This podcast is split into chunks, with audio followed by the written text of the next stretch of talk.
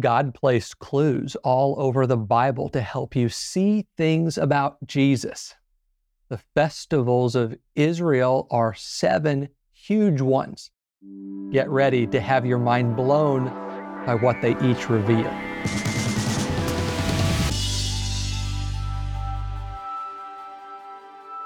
This is the Shut Up Devil Show, and I am Kyle Winkler, here to shut down the enemy's lies in your life. And I do it live on Thursdays at 8 p.m. Central at kylewinkler.org/live. Also available on your favorite podcast platform. Misty is someone who tunes in live, and she was so kind to write to me recently and allow me to share what she said. She said, "I've followed you since 2016, and I truly have to say the ministry God put on your heart has helped me in my healing from past trauma, reminding me who I am in Christ and the truth of His love consistently has been so key. Eternally grateful." Misty, thank you. I'm grateful for what God is doing in your life and for getting to be a part of it. Of course, I'm also grateful for all of you who help us continue to be here, reaching thousands of people each week. You know, we are entirely donor supported, and your donation of any amount joins you with me in this mission, important mission of sharing God's love and grace with everyone, everywhere. Don't you think they need it? Partner with me, will you? Through your gifts of any amount. You may give at any time at kylewinkler.org/donate. Okay.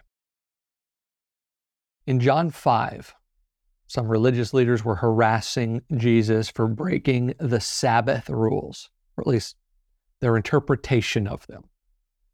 And in His response to their accusations, He says in John, "You search the Scriptures because you think they give you eternal life, but the Scriptures point to me." The religious leaders in Jesus' day were doing just the thing I did for the first decade of my faith, and probably what many of you are still doing. They were taking Scriptures as an instruction manual. And so they gauged how pleasing they were to God by how well they lived up to the instructions, when really the Scriptures, even the instructions in here and the commandments that are a part of it, they're all meant to point to Jesus. Everything in this book we love was inspired by God to show you that you need a Savior, and then to show you who He is and what He did and how you get to live because of Him. This is the same thing the author of Hebrews said. In the last message, we looked at Hebrews 10:1. The old system under the law of Moses was only a shadow of good things to come, not the good things themselves. Apostle Paul said the same thing to the Colossians in Colossians 2:17. "So don't let anyone condemn you for what you eat or drink or not celebrating certain holy days," he says, "for these things are only shadows of the reality yet to come. And Christ Himself is that reality," he says. Last time we explored the shadow of Sabbath. It's a big one, and how it points to the rest that God designed for people to live in. Not just rest one day a week, but eternal rest, a spiritual Eden, which is dependence on God for everything that means anything. Forgiveness, provision, protection, righteousness, your relationship with God. When you really believe that Jesus did what He said He did, well, that allows you to stop laboring for forgiveness and laboring for peace with God and closeness with God and all of that stuff, and just allows you to start living from it.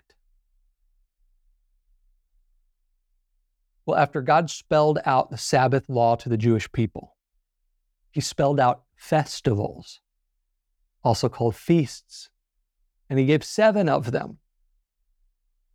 Historically, these festivals were ways for the Jewish people to remember their dependence on God.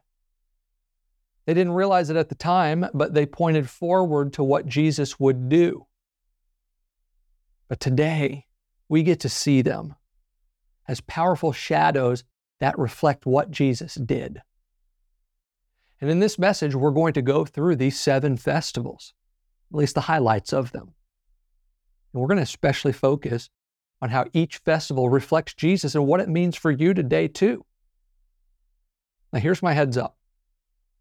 This is going to be jam-packed with theology, but there's practicality to understanding it all. Because when you see these shadows for what they are, not rules to keep, but reflections of the Savior, I'm telling you, you will experience a newfound freedom and a love for Scripture like never before. Happened to me. I know it'll happen to you. All 7 festivals are referenced in Leviticus 23. It's the most comprehensive list of them. So that's where we're going to hang out for this message. Leviticus 23 begins by recapping the Sabbath. Then in verse 4, God turns to the festivals. In addition to the Sabbath, these are the Lord's appointed festivals, the official days for holy assembly that are to be celebrated at their proper times each year. And he goes on to detail them. We're going to go through them. 4 in the spring, 3 in the fall. I'm going to show you a graphic that's going to help you get a mental picture of these festivals. If you're listening to the podcast, I know you can't see the graphic. Go to kylewinkler.org. You'll find the video of this message there. You'll see this. But the festivals there that you see on your screen are, number 1, Passover. Number 2, Festival of Unleavened Bread. Number 3, First Fruits. 4, the Festival of Weeks. 5, the Festival of Trumpets. 6, the Day of Atonement. And 7, the Festival of Tabernacles. So keep that picture in your mind, or take a picture of it, or some way, a screenshot or something, so that you can follow along here. Leviticus 23:5. The Lord's Passover begins at sundown on the 14th day of the first month. And that's it. All we get here is one verse about Passover. And that's because it was detailed to the people earlier in Exodus 12 at the same time of the very first Passover. If you've been in the faith for a while, I'm sure that you've heard the term Passover. Jewish people still observe it right around Easter time. It's when Jewish people remember how God freed them from their slavery to the Egyptians and set them out on a journey toward the Promised Land. At the very first Passover, each family was to choose a lamb or a goat, firstborn, lamb or goat, with no defects for sacrifice. They were to take some of its blood and smear it on the top of the doorframe and on the sides, which, if you can kind of envision the smearing, it makes the shape of a cross. God gave some very specific instructions on how to eat the flesh of that sacrifice of the lamb or goat that evening, part of which he said you must eat it in haste. That word haste is going to be important for another festival, so keep that in mind. The reason they had to eat it in haste is because the angel of the Lord was going to come through quickly that night to strike the land of Egypt. But for whoever had the blood smeared on the door, the angel would pass over. Hence the name Passover. And of course that happened. Egypt was struck that night. The people of God were saved by the blood, not the bell, the blood, and they were set free. So, the yearly celebration of that day known as Passover began on the 14th day of the first month, which happens for us today, end of March, early April time frame. So, surely you can see some of reflection of Jesus in the Passover. The Bible describes him as the Lamb of God. He was the firstborn, like lambs had to be. He remained sinless, so he met the free of defect rule. He was sacrificed, and his blood was shed on a cross, so that those who have applied it, which is to mean believe it, they are free. Free from sin, free from judgment, free. Passover is a shadow of salvation in Christ. And every time someone places their faith in Jesus, Passover is kept spiritually. Back to Leviticus 23. In verse 6, it says, on the next day, the 15th day of the month, you must begin celebrating the festival of unleavened bread. It was to last 7 days. And the key part of this festival is what the verse continues to say. During that time, the bread you eat must be made without yeast.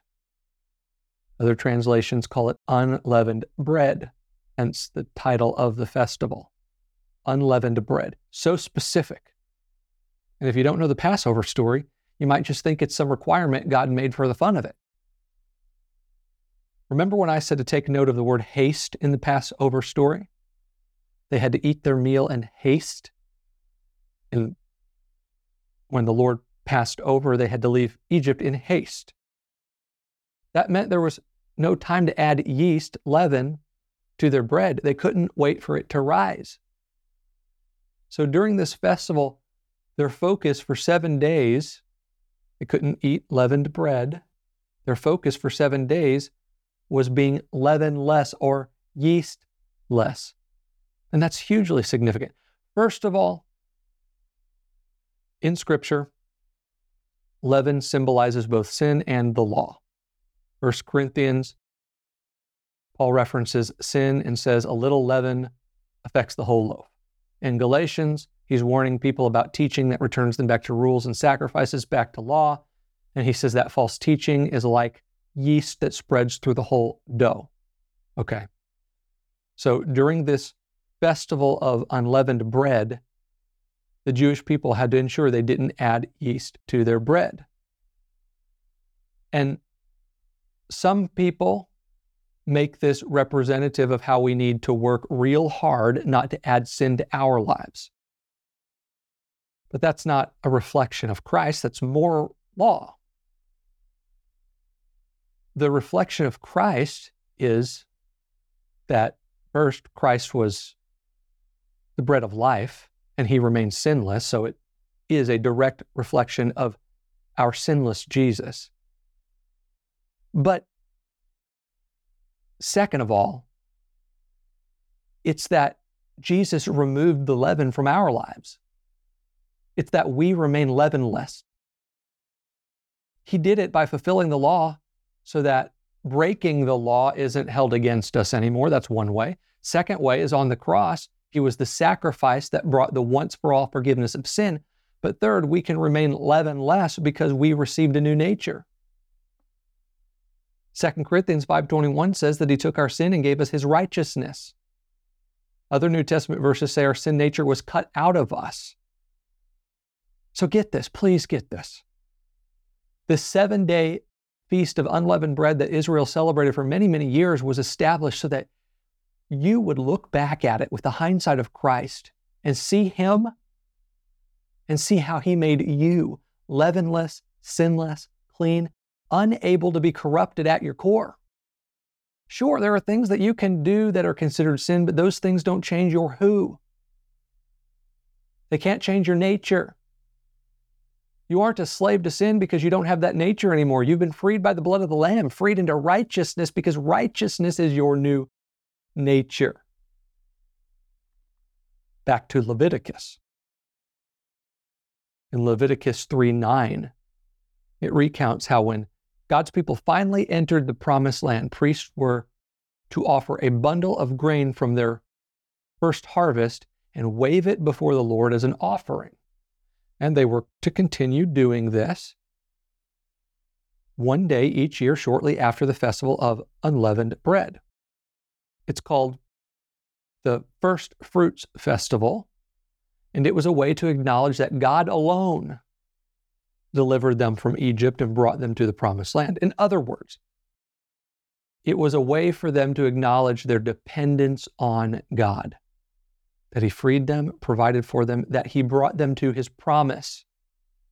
Yet again, a shadow of Jesus. For all of those things, our freedom, our provision, all of God's promises, we depend on Jesus. Scripture says, in Christ, all of God's promises are yes and amen. Yes and amen just means yes, they are done. And we agree with it. They're yours, nothing to work for. Forgiven? Yes. Accepted by God? Yes. Pleasing to God? Yes. Righteous? Amen. These qualities about you are the fruits of what God did for you, not what you could do for yourself. You can't achieve any of that yourself. We die trying. It's what the law was meant to show. And it's what God intended for us to see by looking back to the first fruits festival. So let me recap here, these first three so far, what they mean, because it's going to help you understand the next one. Passover represents your salvation by the blood of the Lamb.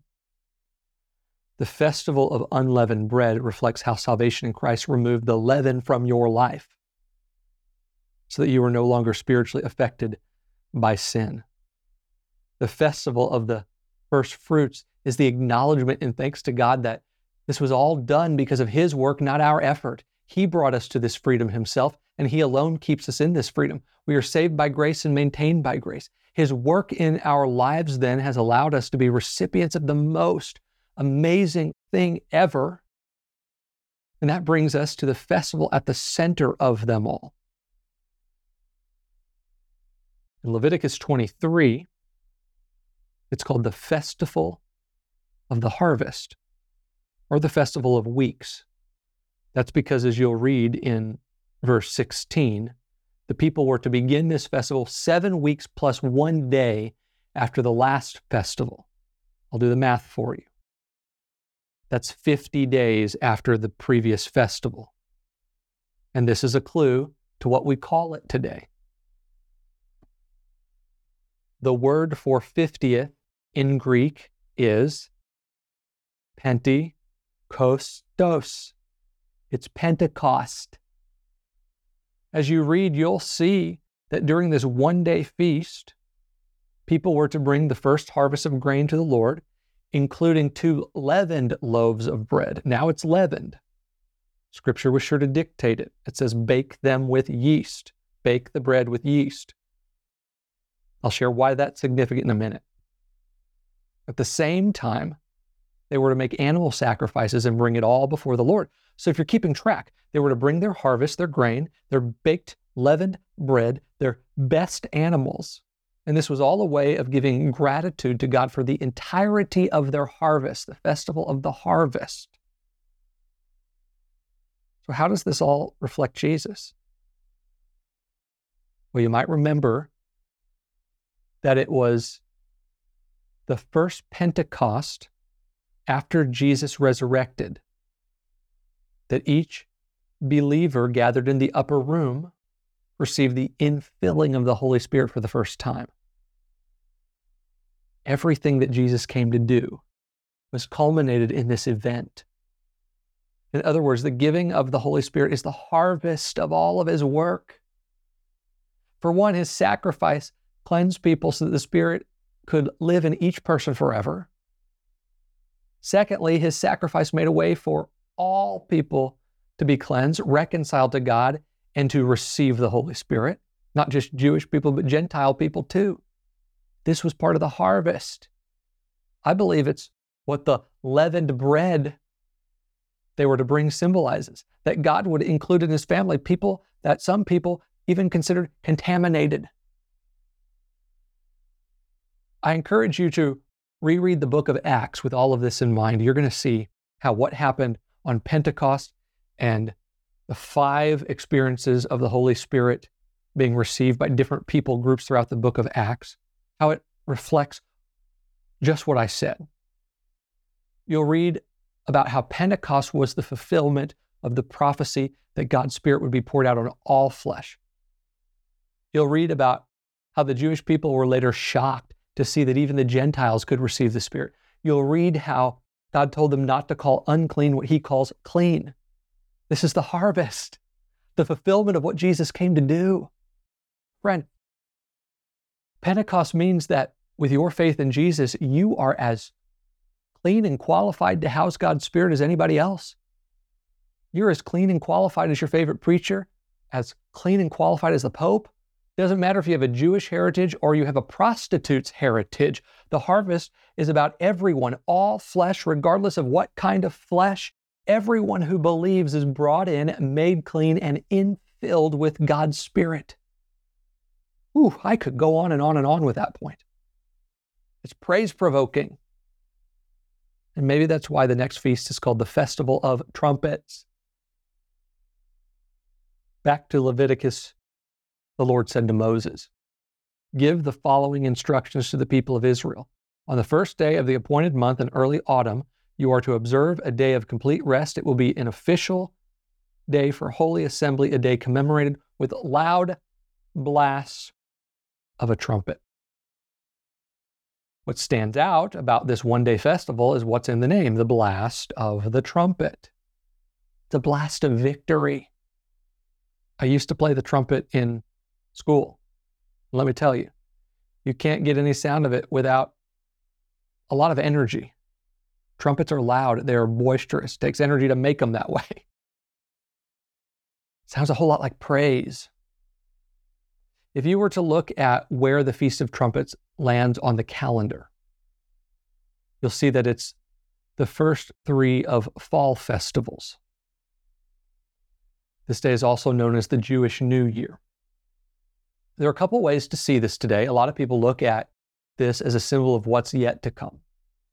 The word trumpet is also used in 1 Thessalonians 4:16 regarding the second coming of Christ. That's why people look at it as a future thing. 1 Thessalonians 4:16, maybe you've heard the verse, it says, "For the Lord himself will descend from heaven, and with a trumpet blast, the dead in Christ rise first." And therefore, people believe the Feast of Trumpets represents what's yet to happen, the second coming of Christ. I can get down with that, certainly. But I also see this feast as the reflection of the victory won by Jesus, the celebration of forgiveness of sin, the celebration of the Holy Spirit inside of anyone who believes, and the celebration of what all of that means, that the enemy is defeated. You see, in its earliest forms, the trumpet was not considered a musical instrument. It was considered a device that signaled, communicated a message for religious or military purposes. At the time of the New Testament, in the Roman culture that Paul was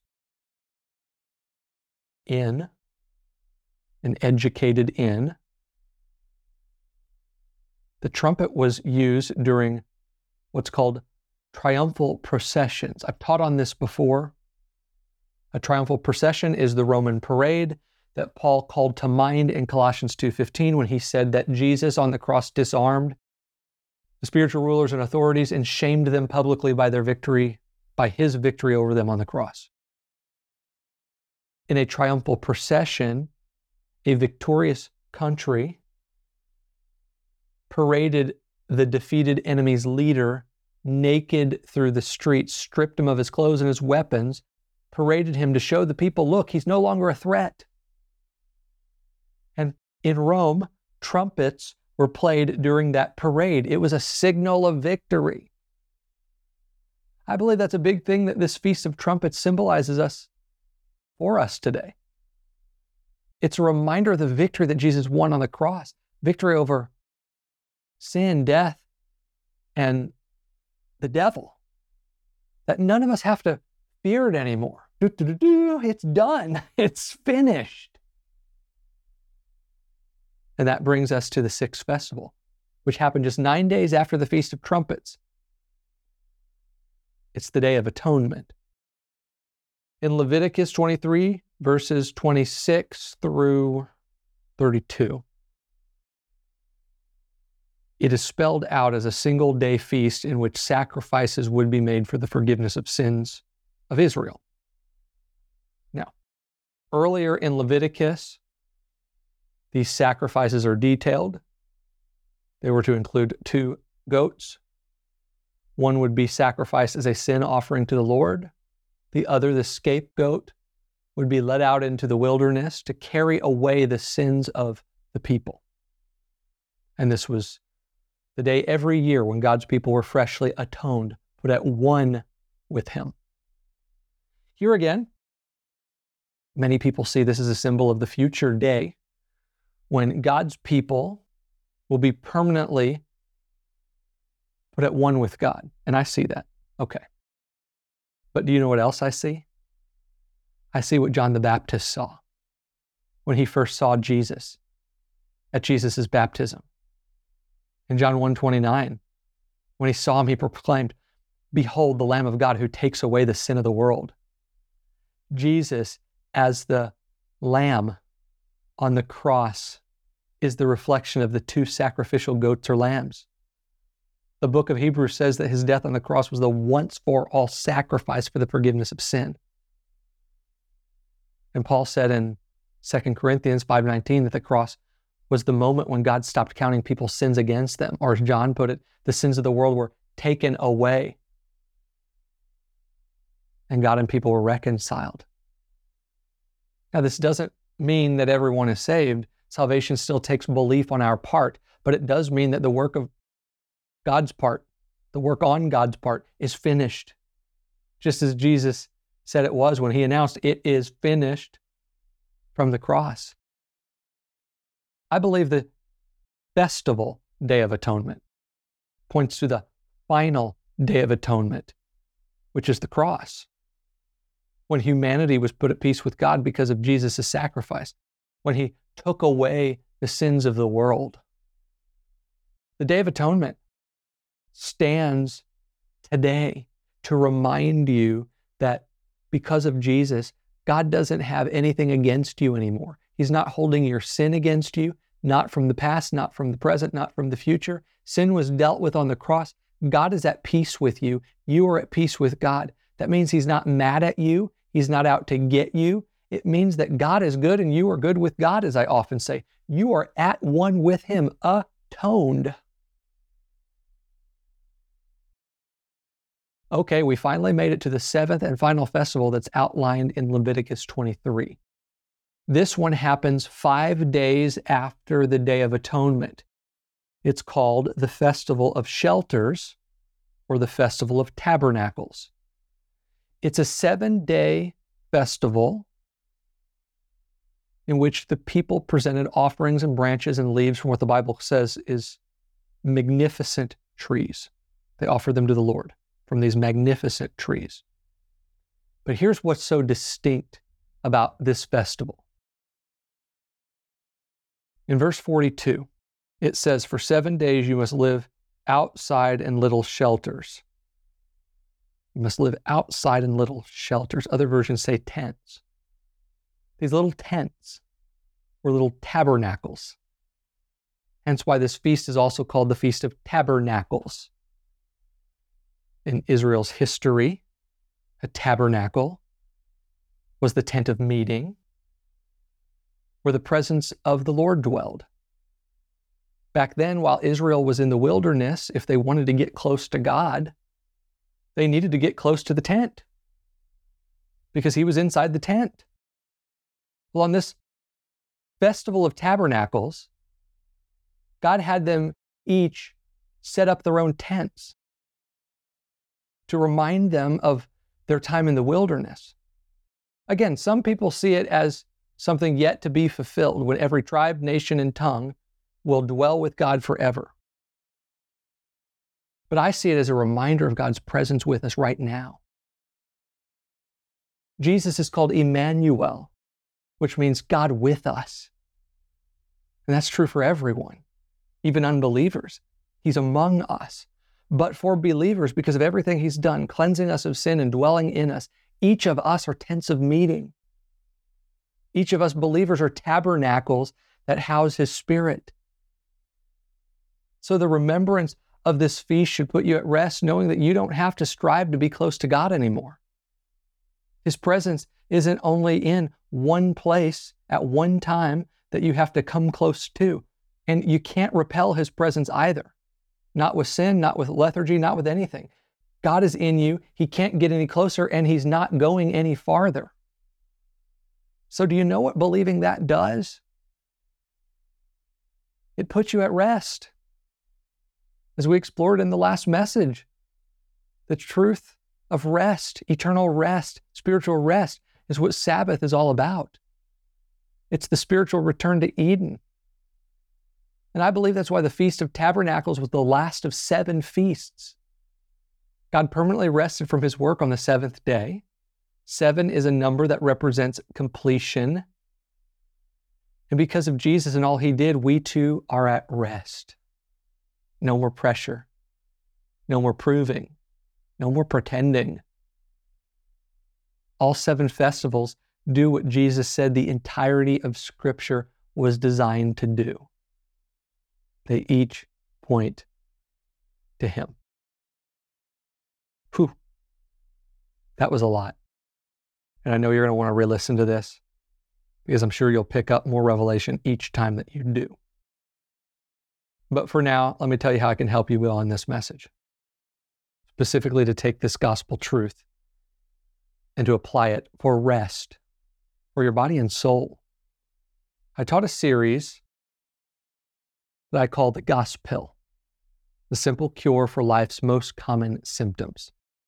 The message of Jesus and what he did, what's called the gospel message, well, that's a cure of sorts for things like fear, guilt, shame, offense, even loneliness. In this 5-message audio series, I show you how to both understand the gospel and apply it in the way to help you with those things.